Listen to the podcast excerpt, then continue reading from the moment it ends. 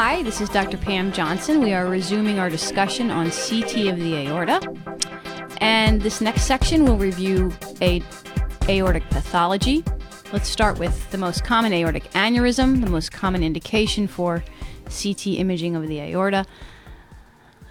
We have specific aortic measurements that are defined depending on the segment of the aorta to define an aneurysm as opposed to normal aorta. In the mid ascending aorta, the maximum size should be less than 4 centimeters. In the descending aorta, they should be less than 3 centimeters. The abdominal aorta should be less than 3 centimeters proximally and tapers to about 2.5 centimeters distally. The aorta enlarges normally with age, and there's also a slight difference, 1 to 2 millimeters, between systole and diastole. For the thoracic aorta, there are actually more specific measurements pertaining to exactly where you measure the aorta. For example, the outflow tract is typically smaller in caliber than the mid ascending aorta. But as you can see, there is a range that is typically less than 4 centimeters. This is an area of ongoing investigation, and that is where should we be measuring the aorta to create accurate and reproducible measurements? In the past, we only had axial images. Now we have multiplanar reconstructions that we can adjust to the orientation of the aorta and the curve of the aorta. And as you can see, a standard axial section through this aorta would not provide the most accurate measurement of the maximum diameter of the ascending aorta. So, when you're measuring the aorta, it's very important that you measure from the previous study to the current study using the same technique to determine for any change in size over time and to acquire the most accurate measurements. Each case has to be tailored to the orientation of that aorta. So here's some examples of ascending thoracic aortic aneurysms. This is a patient with a large nearly 9 centimeter aneurysm due to atherosclerosis. And as you can see, different pathologies will produce the same appearance on CT. This is a young woman with cystic medial degeneration with a similar appearing very large aneurysm of the ascending thoracic aorta. And a third patient with a similar appearing aneurysm, but in this case, with also an underlying dissection as the cause of the aneurysm. This was a young woman who had hypertension, developed a dissection and an aneurysm in the ascending aorta. The complications of thoracic aortic aneurysm, our biggest concern, of course, is rupture, and rupture, the risk relates directly to the size. We have defined thresholds for surgical intervention five and a half centimeters for the ascending aorta, and six and a half centimeters for the descending aorta. Additional complications of a thoracic aneurysm include dissection, aortic regurgitation, and compression of the adjacent mediastinal structures. As I mentioned in my previous talk, many of these patients will have concomitant coronary artery disease as well. Moving on to the abdominal aorta, an aortic aneurysm in the abdomen is defined as uh, caliber greater than three centimeters.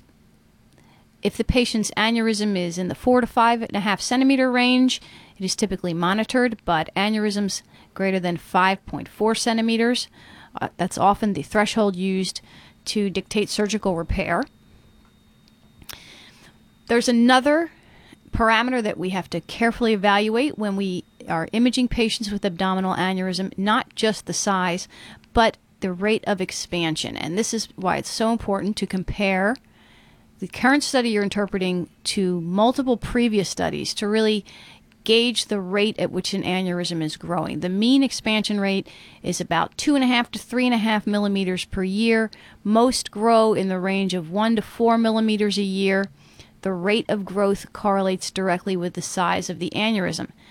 Aneurysms that enlarge rapidly are at risk for rupture, and at our institution, an expansion rate of 5 millimeters in six months or 1 centimeter in one year is a surgical indication. So let's review some of the CT findings that indicate aneurysm instability. and some cases of contained rupture. So there are findings on CT that indicate instability or impending rupture. One reported in the literature is the crescent sign. And here's the article published in Radiographics showing the crescent sign looks similar to an intramural hematoma. It is high attenuation within the wall of the aorta. It is a sign of aneurysm instability, especially in the setting of a patient with abdominal pain and enlargement of the aneurysm. On CT, if the aorta has a draped configuration, this is a sign of contained rupture. The abdominal aorta, if it is, uh, it, we're talking about the relationship of the, of the aorta to the vertebral body. And if the aorta cannot be identified distinct from the adjacent structures, or it closely follows the contour of the vertebral body, you have to be concerned about the presence of draped aorta reflecting a contained rupture. Here is an article from Radiographics showing a very nice example of a draped aorta. As you can see, the wall of the aortic aneurysm is inseparable from the psoas muscle. The aorta is draped over the vertebral body. This is a contained rupture. Here's a patient that we recently imaged showing a scan from October. Again, you can see the aneurysm is inseparable from the psoas muscle. This is a contained rupture. Patient was subsequently imaged in April, and again, we see the same findings, but this is where careful comparison of one scan to the next becomes essential because, as you can see, the lumen of the abdominal aorta is now enlarging uh, and extending toward the contained rupture. This is an unstable aneurysm. And this is a finding that must be reported to the surgeon. This is a contained rupture. Here is a patient with a very slow leak and a contained rupture. Here's the study from January. We can see an abdominal aortic aneurysm with mural thrombus and a small amount of peripheral calcification patient returned in April, and on this study, there is infiltration of the mesenteric and retroperitoneal fat due to slow hemorrhage from the aorta. You can see it encasing the kidneys. The patient returned in May, at which time the aneurysm is much larger, and we can see hematoma surrounding the aneurysm this is a slowly leaking aortic aneurysm with a contained rupture. The patient underwent surgical repair.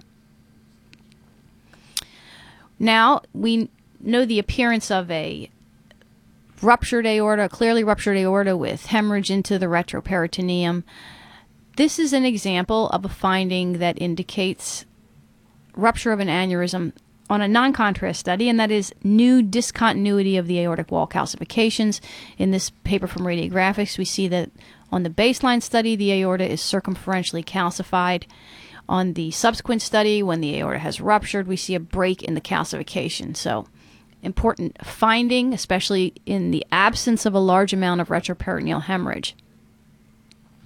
Moving on to pseudoaneurysm, Pseudoaneurysm is not a true aneurysm. It is a contained rupture into the aortic wall. It is a life threatening emergency at a higher risk of rupture than a regular aneurysm. These appear as saccular protrusions with varying degrees of mural thrombus. In the thoracic aorta, these are typically the sequela of cardiac surgery, most commonly in the ascending aorta and arising from surgically manipulated locations. Here are some examples, both axial and coronal images showing a pseudoaneurysm arising from the ascending aorta to the right of the aorta.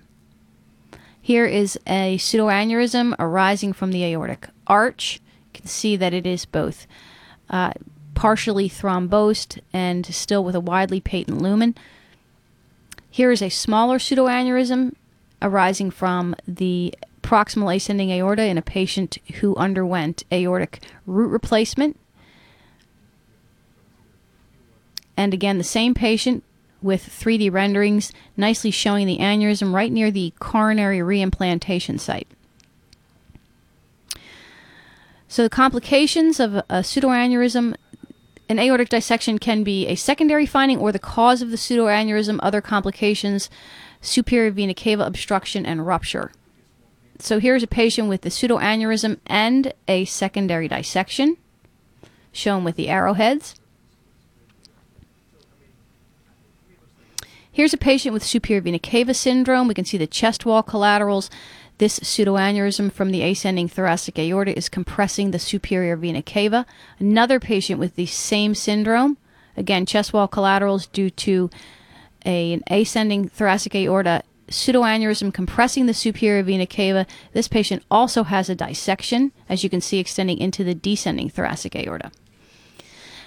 With respect to abdominal aortic pseudoaneurysms, these arise secondary to trauma, intervention, or infection.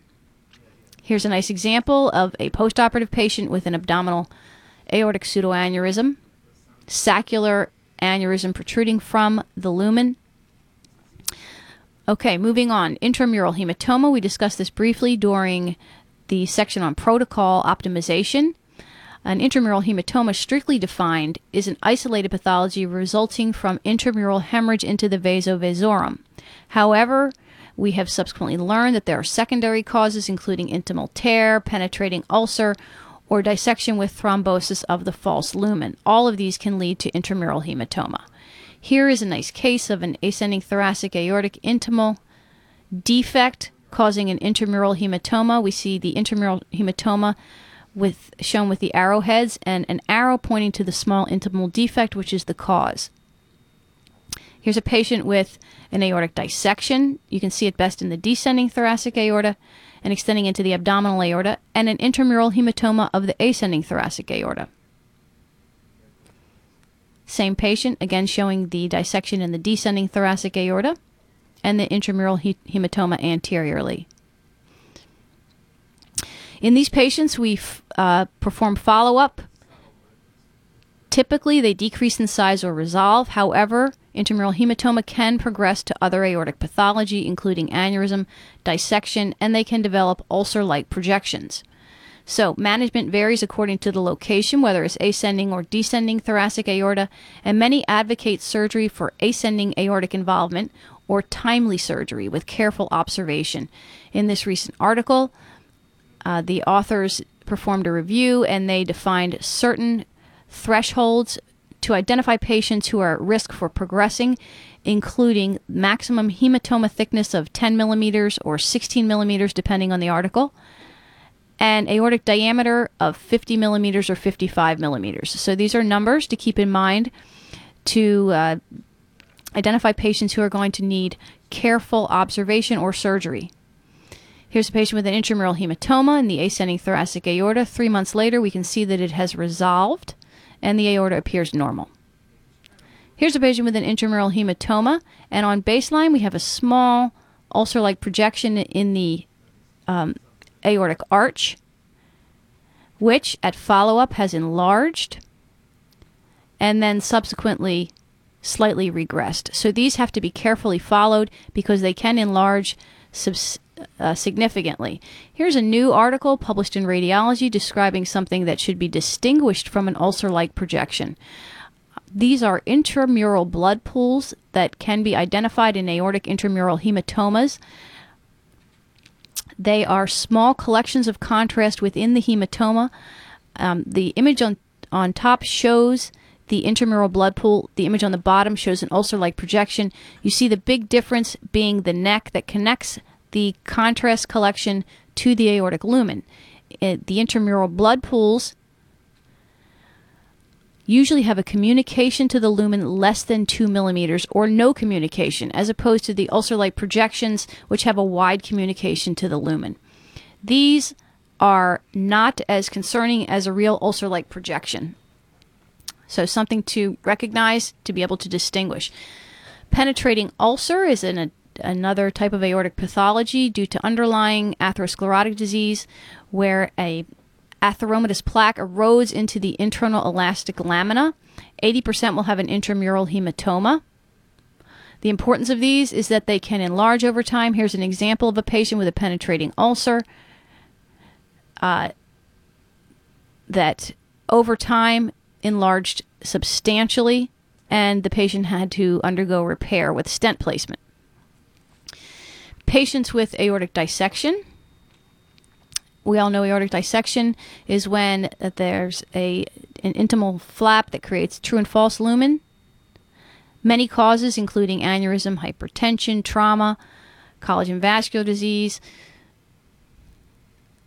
the classification, just quickly reviewed, depending on whether the dissection involves the ascending or the descending aorta.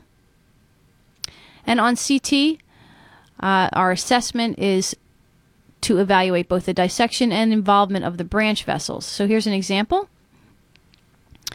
of the spiraling dissection as it extends down the lumen of the thoracic aorta. It typically spirals in this fashion. And when we get to the abdomen, we need to determine which lumen the arteries are arising from. So in this case, the celiac origin is from the false lumen and the SMA is from the true lumen. This is very rare. They typically arise from the same lumen. Some of the complications include rupture, pericardial tamponade, end organ ischemia, and over time the false lumen can dilate, resulting in aneurysm formation. Our role is to characterize the dissection and identify the branch artery origins. In this case, the celiac and the SMA are arising from the same lumen. Interesting case with multiple renal arteries to both kidneys, resulting in diminished perfusion by those arteries that are supplied by the false lumen. Nicely shown with the MPRs and the volume rendering. You can see the differential enhancement of the two kidneys, upper pole versus lower pole. Here's a patient with a hemopericardium uh, one of the more s- serious complications with a high risk in a patient with an aortic dissection. And I think we'll stop there, and when I come back, we will move on to post operative imaging of the aorta. Thank you.